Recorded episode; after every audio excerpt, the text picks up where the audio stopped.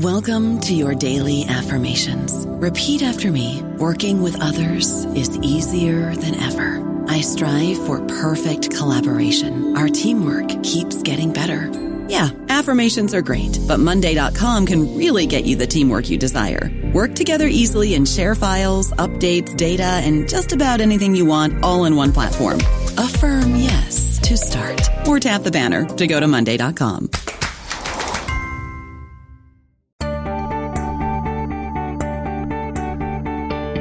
Hello, and welcome to the New Books Network. My name is Claire Madeline Culkin, and I'm your host. Today, we have the pleasure of speaking with Dr. Susan Kavaler-Adler, the author of The Anatomy of Regret From Death Instinct to Reparation and Symbolization Through Vivid Case Studies. Susan, hello and welcome. Hello. It's great Good to have to you be here. here. Yes, it's great to have you. Um, so I wanted to speak to you about the title of your book, which is the the the first thing that really sold me on um, doing this interview and getting acquainted with your theory, the anatomy of regret. Um, that's such a brilliant title. Where did you come up with Hmm. it? Well, it really came through a very visceral, deep, um, personal gut feeling of regret that I went through myself, and and I, I'm connecting my gut feelings of of the kind of agony that one's a major regret one feels in relation to hurting the one you love, um, which is Melanie Klein's view of the depressive position, pain of loss and guilt. I encapsulate that in idea more interpersonally overall in, in the idea of regret which encompasses loss and guilt, as she said, in the depressive position. So um, it was a personal experience of both heart and gut gut kind of feelings of agony, very visceral and emotional at the same time, and very much within a relationship. Uh, and actually, I I came upon the idea of and actually writing about it and making a book out of it, both through, of course, seeing the pivotal moments of these feeling levels of deep feeling of regret in patients, which the book became that became the subject of the book. But I also was had one particular moment where, and this is interesting historically, that I was watching um, Clinton, President Clinton, on television when the whole Monica Lewinsky um, scandal started breaking, and he was on TV saying at that point that he regretted what he did. But my husband immediately said, "Oh, he didn't. He doesn't feel regret. He, he's just angry that he was caught." and what was so interesting about that was because even though I think he was right about Clinton at that moment, he wasn't actually feeling that kind of regret that I I because I heard him talking about regret, my own sense of regret, which was like a fresh wound inside of me, was triggered, and I started like really sobbing and feeling the depth of this pain about hurting the one you love. And so I was feeling that while I watched Clinton, and my husband commented that he wasn't actually feeling it. Uh-huh. So the whole idea of false versus true regret came up at that moment. And then I wanted to write a book about true regret and the existential experience of regret that brings actual psychic change and, and beyond moments of change, it, it can actually be part of a whole change in, in character uh, structure in this in the mental makeup of a personality through uh, pivotal moments of regret.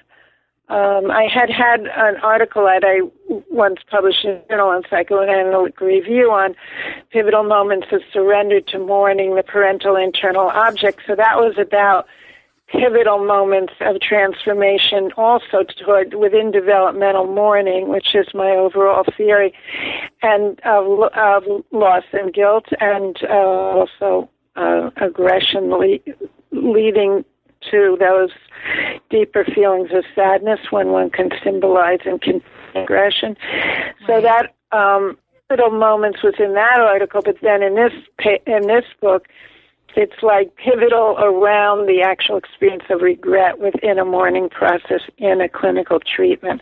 And my patient speaks so poetically because they were in the feeling so acutely at the moment. Right, that right. I write. So the idea, um, the idea kind of came out of came out of the the visceral experience of regret, and so you understood that regret has a kind of anatomy to it. It has um, a kind of a kind of structure, as though the psychic structure evolves from this very embodied feeling and develops from pivotal moments in working through that bodily experience of regret.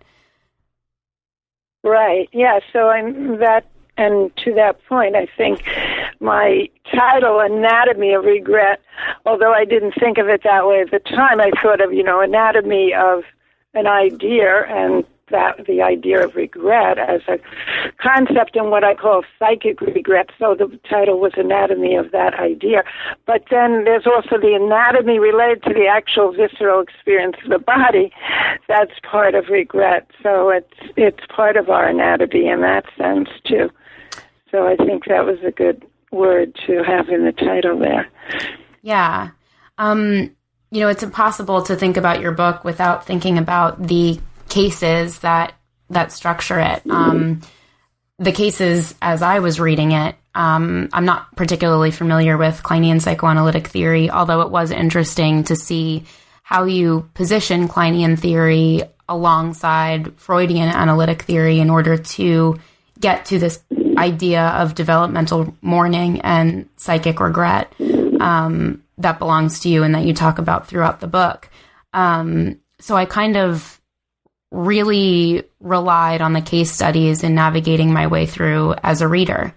And I found that as you theoretically map um, the anatomy of these psychoanalytic ideas, um, in particular, you draw from both Sigmund Freud, um, Anna Freud, um, as well as Klein, and then Fairbairn. Um, you kind of piece them together or take them apart. You kind of disassemble them um, in order to find where their limits are. Um, when do they stop being? When do they stop making sense um, in relationship to what you're seeing in in your clinical encounter? And so, right. it's at that moment when the cases intervene, and so your ideas, the anatomy of your ideas, are very much advanced by these cases, by the bodies of the having these experiences of regret. They their bodies speak. Their bodies speak where theory stops, providing us with an intelligible, you know, language. Yes, well, I, I like the fact that as a reader and a reader that wasn't so familiar with the theory, that you have told me that you were able to take in so much of the theory through the clinical process, and that um, I, that was very gratifying to hear because everything I write theoretically and as many theories as I take apart and put back together through integrating them with my framework of developmental mourning, the aim is always to inform um, myself as a clinician and others about clinical treatment and the critical clinical moments within a process of clinical treatment. And the theory speaks through moments and through the patient's own voice. Mm-hmm. So I think this particularly because it's so clinical and so many in-depth, you know, clinical cases show the theory through the experience of the person in in therapy at that point, therapy mm-hmm. and psychoanalysis. Mm-hmm. Would you be able to? And introduce- within a, I'm sorry. Go ahead. Yeah. No, just and mourning within a therapeutic process. Right. Would you be able to um, explain for our listeners um, a little bit of this idea of developmental mourning? Yes, of course. Um, Well, first of all, I want to emphasize that it's an affect theory, or we say affect means feelings. So it's a theory about feelings, um, visceral, emotional, all together, and um, heart and stomach, which has different kinds of feelings. But it's a theory of ultimately getting to grief and loss in order to uh, and and uh, move forward a developmental process from where it may have been stopped by a loss that hasn't been mourned. So when one moves forward, one opens up love and and and the capacity to connect with the ones in the external world that move towards intimacy and relatedness with both love and, and anger and love and hate, um, and move towards internalizations that come from others that nurture us developmentally too through relationships. So all that opens up through the person's surrendering their defenses against the pain of loss, because we all defend against it because it's painful, especially at first when there's been a lot of accumulated pain from blocked loss or unmourned losses. Once the um, bit by bit in therapy, the the um, defenses can be surrendered to to connect with loss. Then one can surrender to opening up love. But in order to get to loss, there also has to be overall more love than hate. So you have to deal with aggression as part of this affect process, as part of the developmental process that you see through feelings or affects. So um, the interesting thing now, going back historically, is that um, Freud, Sigmund Freud, of course, believed that um, in Mourning and Melancholia, he was talked about the difference between someone who can mourn, and he was talking about just mourning loss. He didn't deal with aggression at all in the mourner, versus the melancholic who's stuck with their aggression, turning it against the self, and blocks the potential to mourn. Mm-hmm.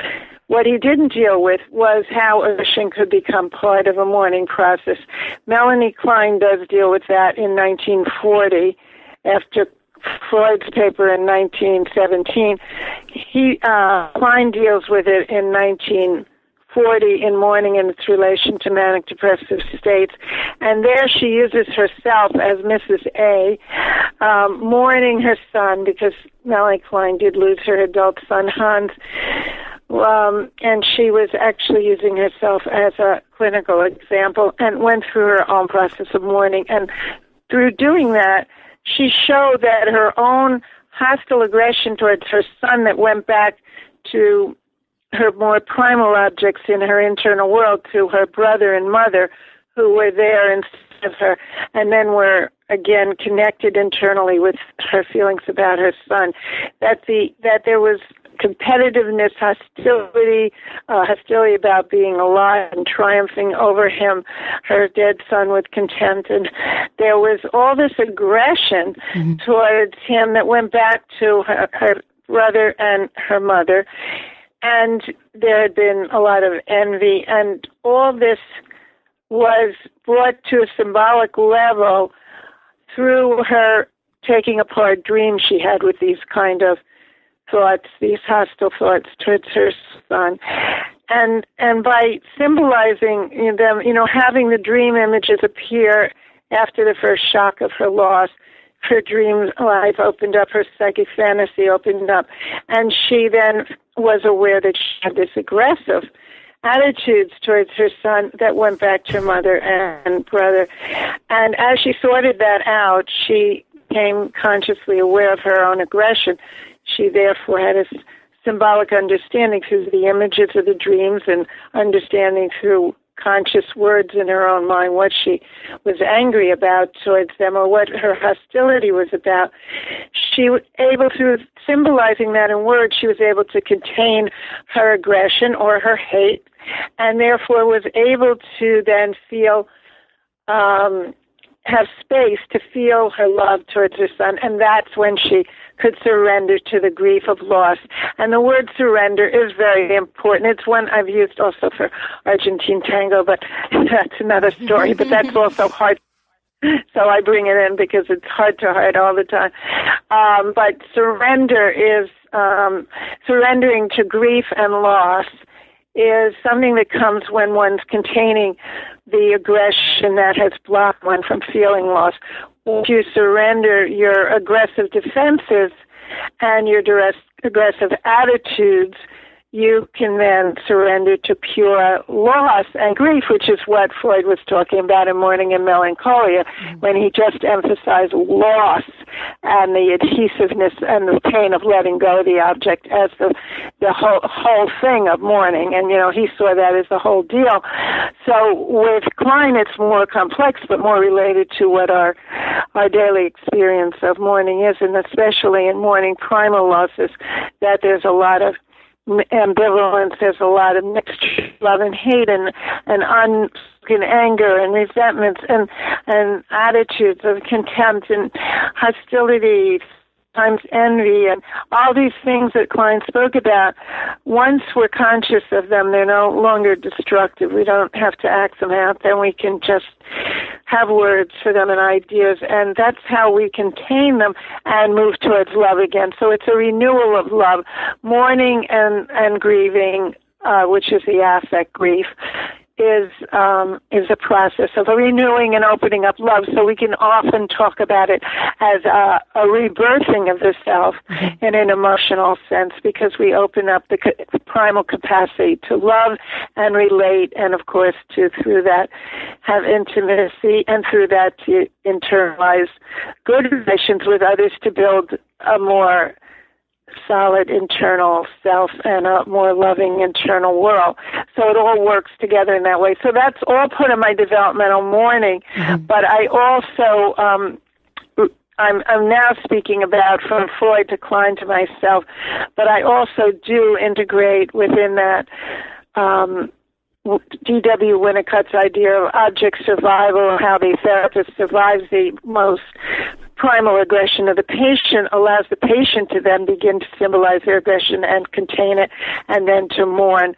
And so his concept leads into Klein's concept of mourning, and there's a dialectic there, which I've written about in my uh, book on Klein, Winnicott dialectic, but it goes from dealing with aggression in therapy with the analyst surviving it to the patient then able to surrender to grief through having their aggression survive can contain it and it and and it mm-hmm. symbolize it so it isn't destructive, then love is renewed. So Winnicott comes into this and they integrate the American theorists like James Masterson, who built on Margaret Mahler's theory of separation along with Althea Horner, who built on that theory of Mahler and separation individuation. And Masterson uh, talked about an abandonment depression in those who have developmental arrest in the separation individuation phases, and what Winnicott would call the transitional stage of development. Mm-hmm. And um, so, so um, Masterson talks about very powerful um, affect states, of void states, empty states, and then rageful states, and and eventually more refined anger getting to loss uh, in somebody who's been developmentally arrested. And so that, uh, the grief that we get to then allows for separation, individuation to take place that hasn't taken place and which has arrested the person in what we call a personality disorder or character disorder. Right. Um, but everyone has losses, whether they have that rest at that stage or not. And in therapy and object relations therapy and, and psychoanalysis, I always work towards always whatever the primal loss is, even if it was Oedipal disillusionment, um, like Charlotte Bronte, who's I wrote about it in one of my books, The Compulsion to Create. Her disillusionment was the Oedipal stage, her loss. Her sister, Emily Bronte, it was pre-Oedipal, and when the mother died and she got arrested in separation individuation. So um, it's getting to the primal loss, but with the character disorder, the whole personality um, it, lacks integration because of the arrest and separation individuation. So there it's absolutely necessary to heal the self and have a whole self that could continue development to have a mourning process. So it's important in everybody, but it's critical to character disorders to move forward developmentally and right. self integrate. So self integration and separation individuation overlap and uh, through the mourning process both are accomplished and then all the ego functions just organically open up which you don't have to think like ego psychology how do we deal with the patient's functioning because we don't have to deal with their functioning because these ego capacities that help them function evolve organically through the affect focus on the mourning process and the affect experience of the mourning process and treatment. Mm-hmm. So observing so self-reflection, a capacity for ambivalence, capacity for consciousness, psychic conflict, for capacity to have a dialectic between different parts of the self, good and bad, love and hate, feminine, masculine, psychic dialectic, all these things along with observing ego, self-reflection, and all the ways that we um, develop to function in the world are developed organically through the mourning process. So the affect focus allows these the other things to develop without a particular focus on the functioning of the ego. It happens organically through the object relations work and the developmental mourning process as I'm describing. So I, I take from the American school and the British school in my thinking about what I see with my patients in this morning process opening up. Right. One of the things that I experienced as a reader um, is that the way that you position all of these different theories, the, these different aspects of these different theories that come together in the way that they address, in some way, the mourning process, everything always comes down to the body and it always comes down to aggression and it always comes down to the way in which we deal with aggression by symbolizing it in some way. Um, I like very much something that you had said um, kind of um, early on in your book. You write when Freud declares that the shadow of the object fell upon the ego, essentially he is saying that the shadow of the parent's personality falls upon the self. Um, right. When you were uh, talking earlier, just a minute ago, you were talking about this idea of surrendering to the loss, that in the surrendering of the loss, there was a renewal and a rebirth. And when you say renewal, I think of vows, I think of words, I think of speech. And when you say rebirth, yeah. I, I think of birth, I think of the body. Um, when you when you reference Freud in this way, I hold on, I just have to unlock my computer. It just locked up. When you reference Freud in the way in this way, and you talk about how the shadow of the you interpret what he what he's saying when he says the shadow of the object fell upon the ego, you're talking about bodies as becoming incorporated into one another on a symbolic level that language allows us to access. Um, right. Right. And um, yes, and uh, I've written very much about the visceral feelings the patients have through their own voice, but sometimes describing them myself, sometimes just hearing it through the patients. Um, and you know, there there may be like in the Sharon, the first chapter, uh, there's something I could read there about where you get that sense of how totally psychophysical the whole experience the critical turning point of regret is. And in each case I have, you have those pivotal turning points towards renewed development and renewed capacity to love mm-hmm. and actual psychic structure change of the personality to to undo the identification with the aggressor that was turned against the self or the other, and to then liberate aggression for healthy self assertiveness and self um, ambition and and and love and relatedness with aggression as a healthy part of love, sexuality, and all that. And we are liberated from the destructive aggression. Right. Um, so that happens is symbolized and as grief renews the opening up to love. And it is a very body level experience. And I think you can see that in all the cases. And there are also the cases there of a man and a woman who go through regret about extramarital affairs and, and then renew their you mentioned the word vows they actually renew their vows to loved one, their their mate, their spouse, and they commit to marriage in a more full way than they've ever able, been able to do before. Mm-hmm. So that also shows that couples um, relationship aspect of this growing through the person's individual work in their internal world um, uh, other aspects I talk about tolerable and intolerable regret. And of course, that does, how does that take place in the body?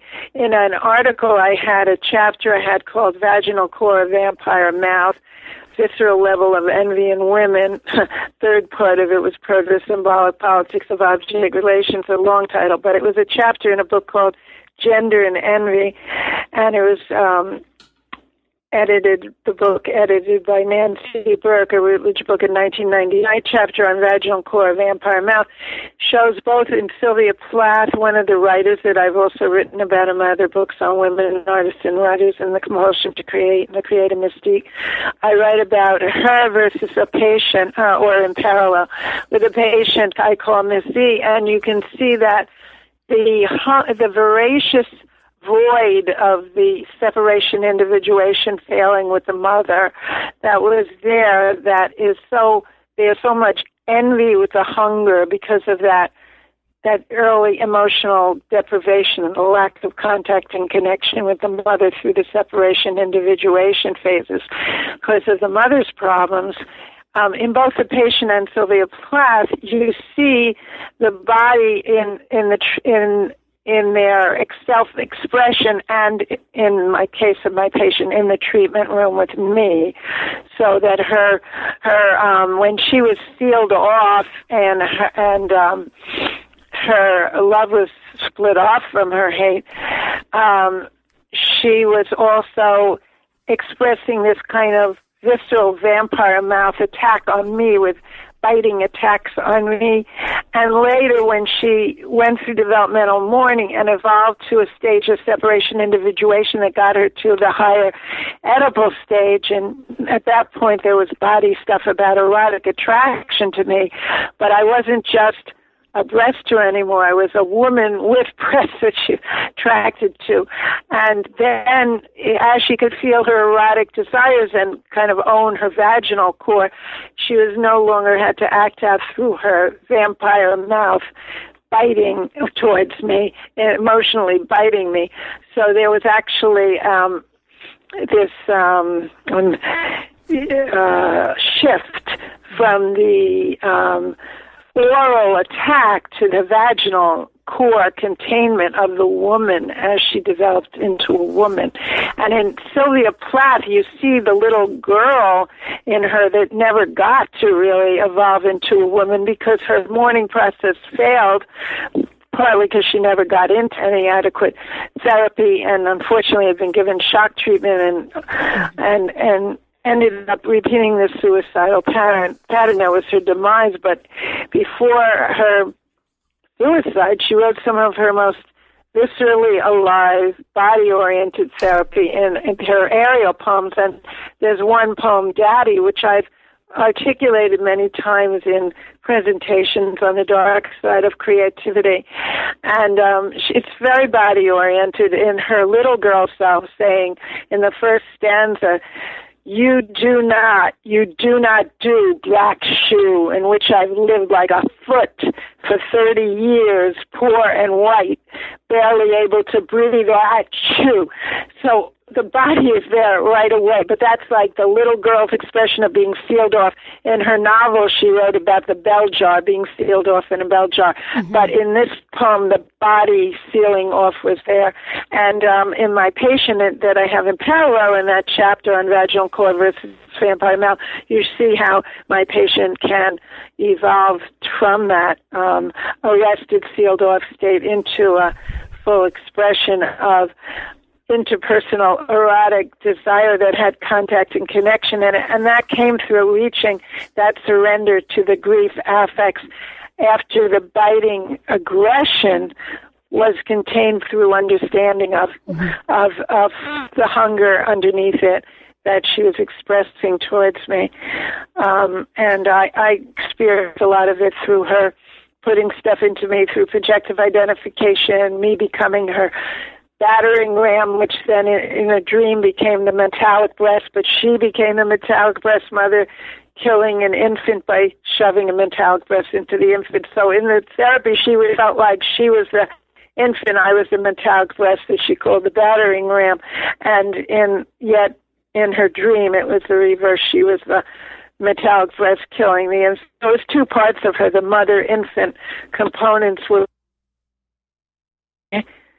so um, I've gone on quite a bit about that. well, that's okay because I think that there's something, you know, there's something in that um, that kind of reoccurs in the cases throughout your book that has to do with um, this splitting off. And if we go back to Freud and the way that you explained him earlier, um, in uh, Melancholia, um, or in his paper Mourning and Melancholia, he talks about how when we lose somebody else, it's not just the loss of the other, it's also the loss of the part of ourself um, that was in the other. So there's this way in which um, bodies become incorporated into one another and separated from one another.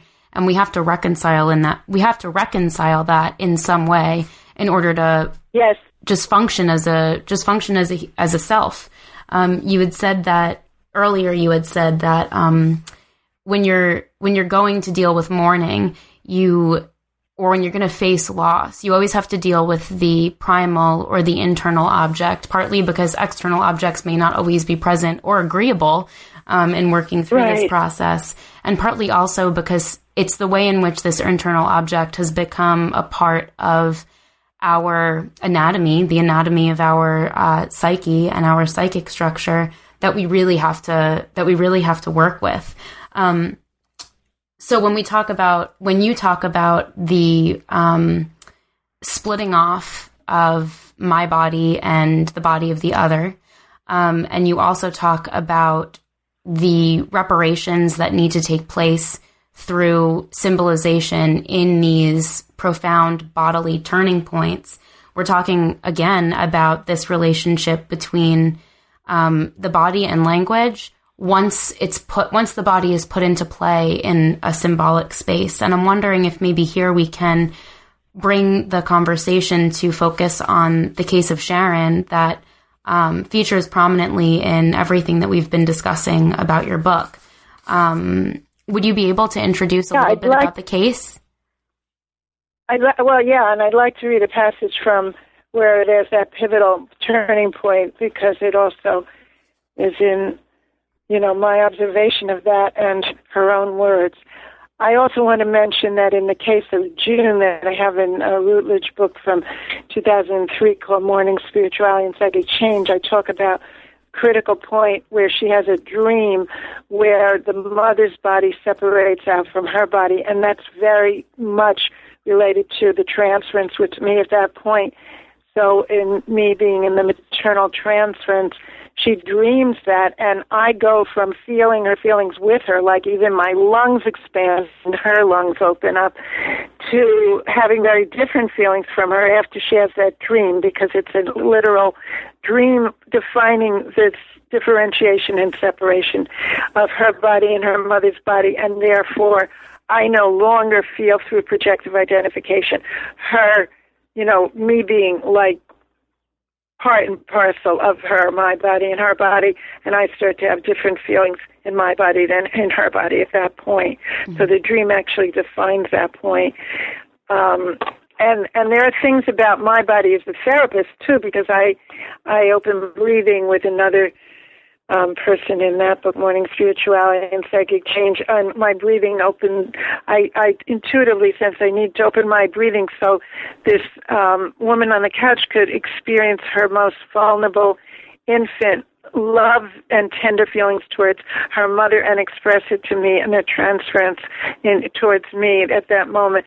Only when I opened up my breathing could she stay with such intense vulnerability. I made the psychic space in a bodily way that way. Right. So yes, in the case of Sharon, we can go to that. Um, and um, she was someone who was very sealed off in a in a what we call a schizoid way and opened up through the treatment through imagery and dreams first and then through the affect experience. Um, can I read you to uh, a few lines from there that involve this critical turning yeah, point? Absolutely. First, I think it's important to just introduce to listeners who haven't read the book. Um, that's something that makes Sharon interesting is that um, she was a writer and partly she came correct me if I'm um, misreading the book or getting this getting this incorrect as I talk about it. Um, but she, par- partly she came to treatment because in her writing, um, her male characters were never believable. They just seemed like reductionistic kind of caricatures of men, but not real humans. Um, right, right. So the right. So the way that um, you know, there's always this either you're in the book when you go through your cases at these pivotal turning points, you are either giving voice to their bodily grief by describing it, which you do in incredibly poetic ways that I just find myself connecting, you know, connecting with on such a kind of an intimate level. It's like I know these people now at this point. Um, but in this case, what's so special is that Sharon actually gives gives voice to herself, her own words can become a part of a part of this case, and you allow that um, in in the telling of the story. So I just think that's interesting for listeners to kind of know about before you go ahead and read. Yes, yes. She um, came in, and there was tremendous conscious rage at her mother, who I called like a Medusa like witch mother. She called her that, um, you know, the monster mother.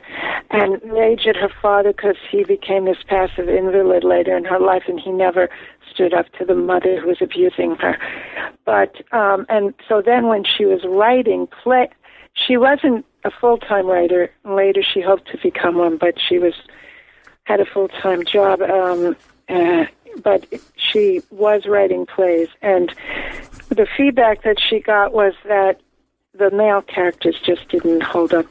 They were like caricatures, and she then she came to me because of the compulsion to create book I wrote and about the father and the mother the mother, the disruption of the father and the demon love of the father. And she couldn't see a father as a demon till later. She started to see that he, he she felt he was demonic in being so passive, but she she actually wrote him about him in a rather a way that just lacked um, any sense of who he was in the inside, mm-hmm. and that's why her plays were turned down. So yeah, so she came to me also as a writer because I do work with writing groups and I do individual. I work with a lot of writers. I written books on writers and, and I work with writing in the creative process and individually and in treatment and in individual consulting groups. So she came as a writer in that sense. And the father was to come alive through this critical, pivotal moment of regret. And that's when, for the first time, I call this passage in um, in the in the case in the anatomy of regret regrets for daddy and i want to read a little bit of it because i want to show you right now the actual pivotal moment of that feeling transformation that goes on through consciousness of regret, which I call psychic regret, meaning consciousness of one's regret. Um, so I'll just read this, and it's related to the father who she had so detached from. Um, I say this session is memorable for its dialectical poles of hate and love, spinning around a father object who had been coming increasingly to life as part object forms come to whole object forms as the self and psyche integrate.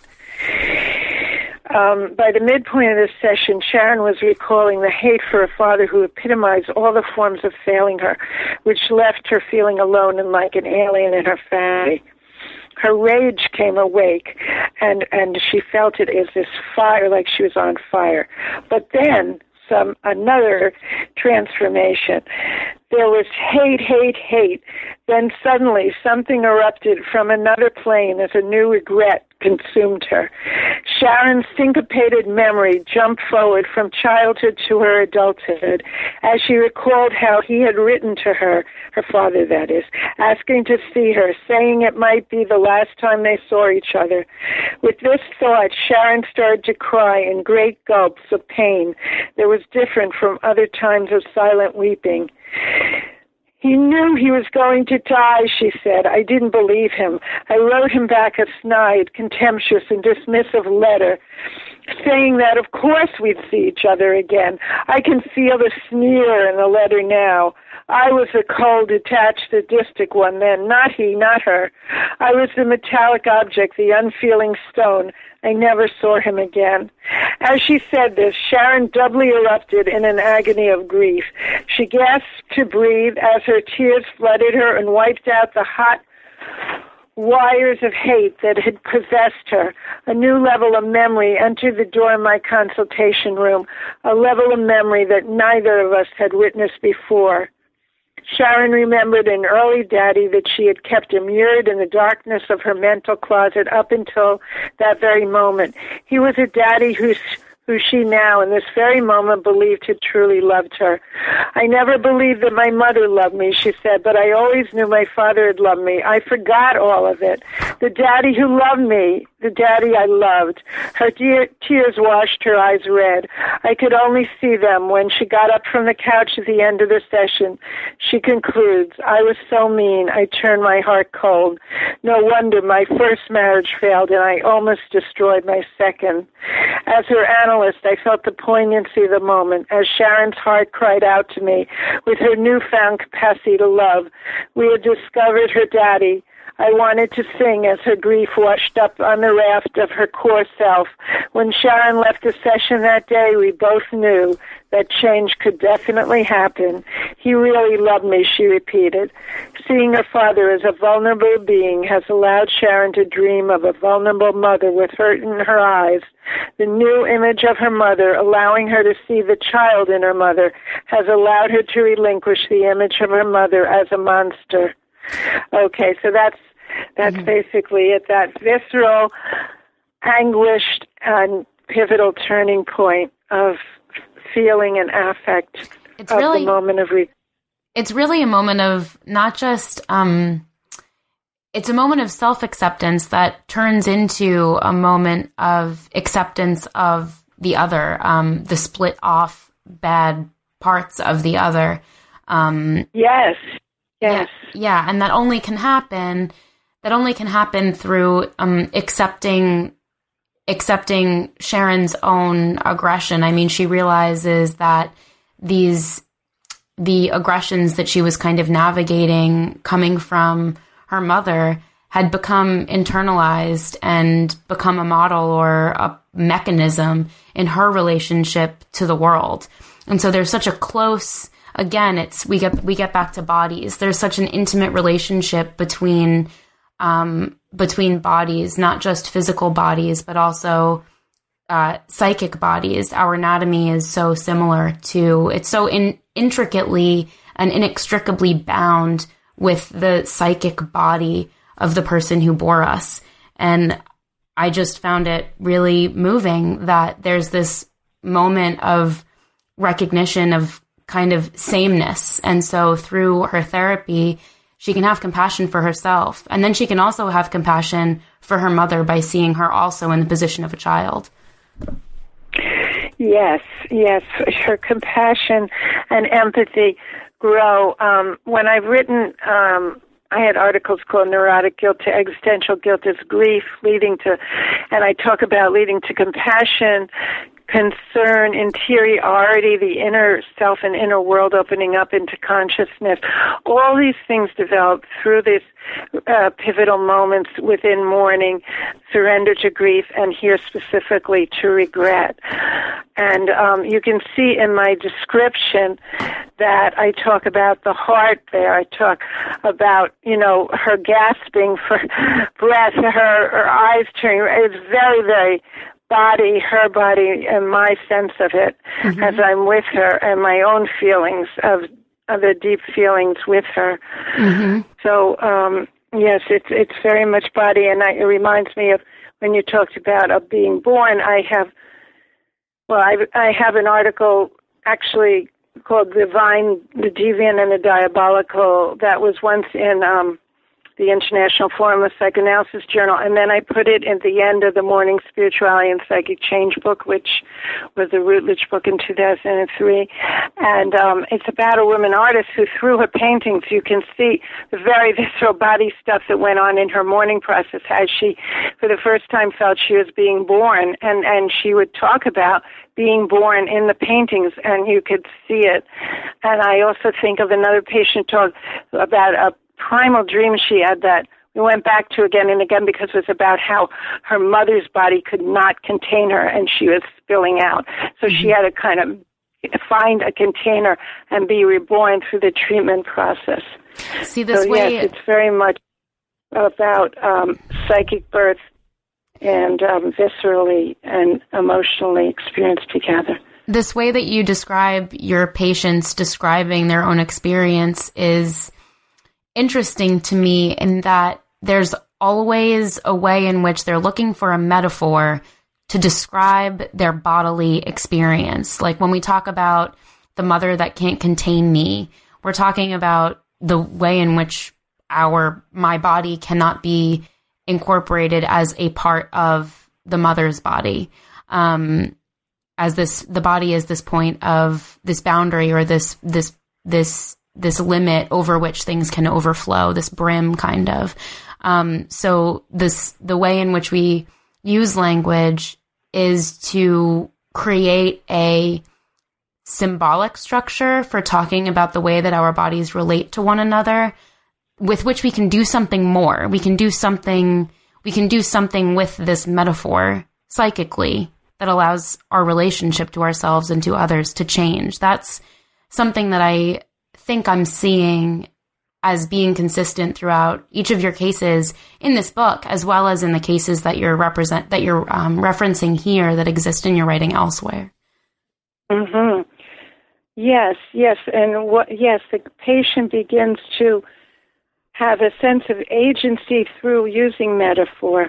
That they then feel they have an understanding of their self and how their process operates. Mm-hmm. So the metaphor a birth becomes a whole way of experiencing life then of when one's opening up to renewing oneself opening up to contact connection and uh, nurturing new internalizations through that too for dif- continued development or when they're closing off from that and they learn about all the ways they close off from that and their habits in doing that mm-hmm. from a lifetime and so yeah the metaphor of birth or or or of hiding away in a, a womb, and because of their fears and defining what their fears are, the metaphor of birth becomes a, a whole constellation. Right. Um, I just would like to begin the closing of our interview, I suppose, with a quote from from your book. You write, "It is our wish to love that makes us human. It is our longing for one another." And our highly aggressive conflicts around loving that force us to grow in the human psychic and spiritual struggle.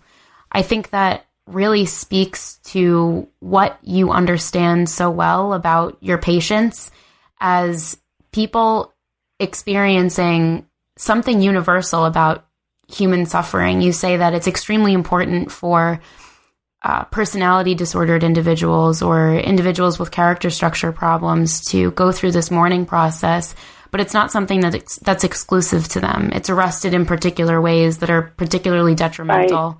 but it's a part of our of everybody's well, experience. It. It's a spiritual and human experience. It's a human experience right. to have that trauma, and it's a spiritual experience to be reborn out of it through some kind of therapeutic growth. Right. Yes, absolutely. Um, uh, so um, I use the word existential guilt as grief, going from neurotic guilt to existential guilt as grief, and uh, some articles of mine in the American Journal of Psychoanalysis, and that came together. We recently had a conference on guilt, conscience, reparation, and regret.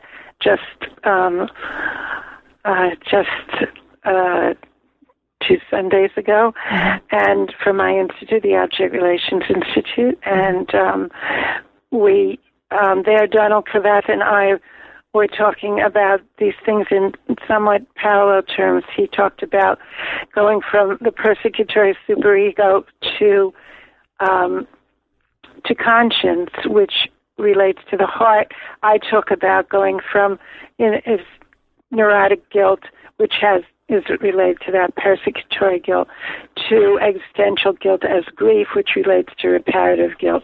And so we were talking in parallel terms, and we were both talking about the heart, and therefore I also um, perform Argentine tango, which is our heart to heart, to show that that moment of improvisation of life, where heart to heart, where you are open to connection and contact, um, when you're not living in a sealed off state.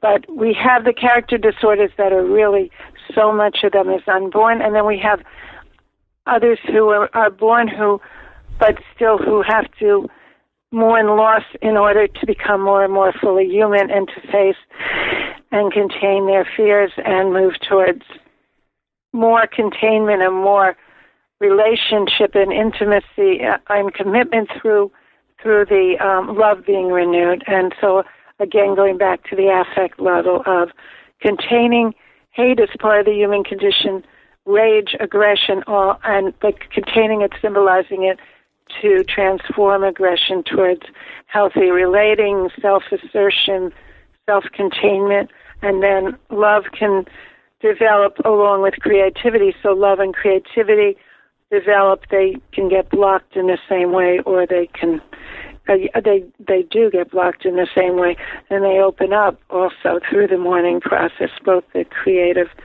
self-expression and love. In fact, my theory of psychic health, which I stated most explicitly in my book, The Creative Mystique, from Red Shoes Frenzy to Love and Creativity, a book about women artists and writers and the creative process and the mourning process. It was it was, goes hand in hand with the compulsion to create and women writers and their demon lovers. Those were published in Routledge in '93 and '96, 1993 and '96, but now were republished by ORI Academic Press. And the Creative Mystique, which has a red red ballet slipper on the cover for the Red Shoes theme, and this has Suzanne Farrell in New York City Ballet with Balanchine in there. It also has my theory of psychic health, and there's a chapter on the creative process and psychic health, and I talk about the love creativity dialectic, which is that when we're whole and open and we have sufficient self integration and separation individuation, we naturally flow from connection with ourself for our own self expression, which can become our creative work and creative process and artistic work or just creative uh, work. Um, we go from that self connection organically to love or connection through relationship with the external other for, through intimacy and back and forth intimacy renews us. We get nurturance through external relationship, love, and intimacy to enhance and keeps developing the internal self, which then we have our more creative resources. So it's, or when we're healthy, we go back and forth from self connection to other connection, and from other connection, we then need to go back into ourselves and we take nurturance inside. When we create and express ourselves, we also allow for an opening to the other that allows for intimacy. So it goes back and forth. In conditions like what I call the compulsion to create, where someone seals off because of traumatic relationships and gives up on them and tries to live in the creative process, kind of, there's no nurturance from the outside. Even the creativity of the most brilliant women writers that I've written about dry up. So um, there that compulsion to create is the other side of writing blocks, which I deal with all the time.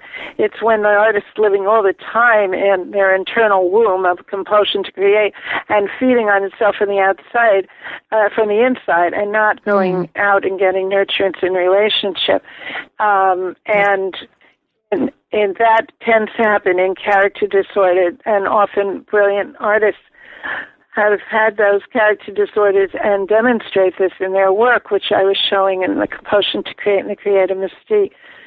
So there's that um, uh, the the there's that and the writing blocks seem to happen with more neurotic people who have repression. They don't live in the creative process. They have trouble sometimes expressing their creative resources because of their um, often defenses against their aggression, but they have repression. So instead of letting it all pour out in their work, like someone with the compulsion to create, mm-hmm. externalizing the internal world, the internal pain, and just letting pour out, they repress things. So then they get writer's blocks rather than living in the creative process and the compulsion to create. It's two opposite sides of a problem. But the healthy side is having um, motivated creative creativity, not the compulsion and not the block, but rather a free motivation to create. And that free motivation to write or create is, is comes from a dialectical interaction with the capacity to love and love the other and have intimacy and get nurturance through that for and to internalize for one's inner self and one's self connection, one's creative process.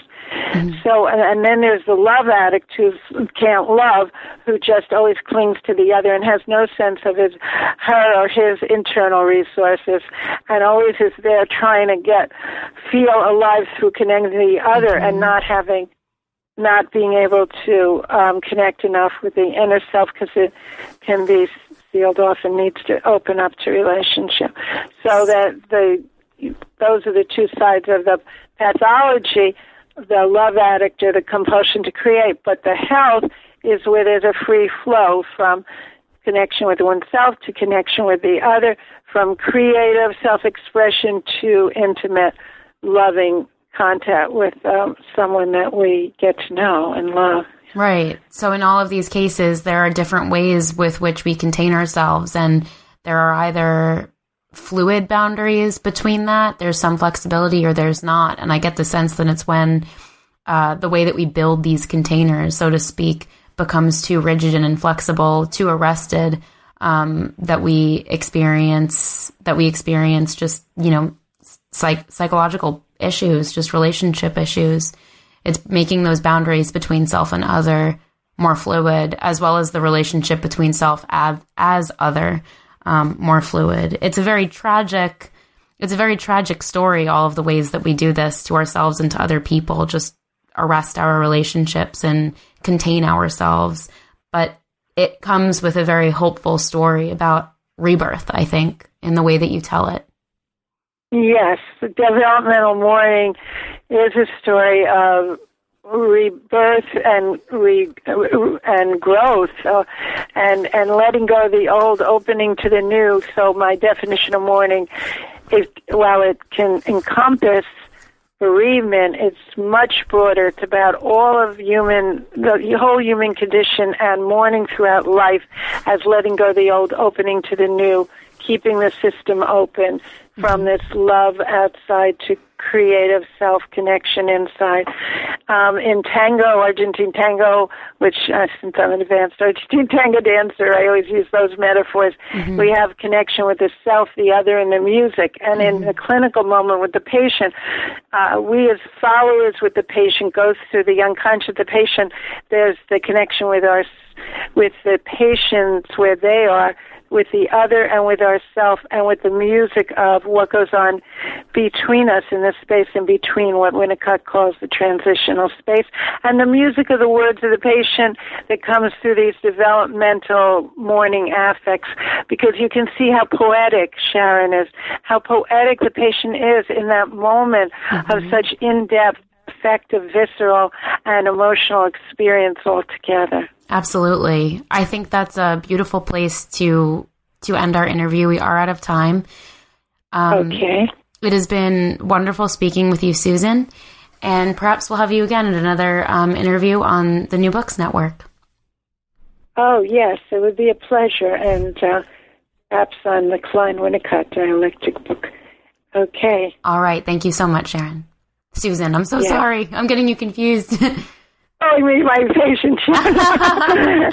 All right. Okay, yes, that was a made up name anyway, but yes, thank you. Um, thank you, Claire. It's been a lovely interview. I really appreciate the space and time to express myself so freely about my my life's work. Thank you.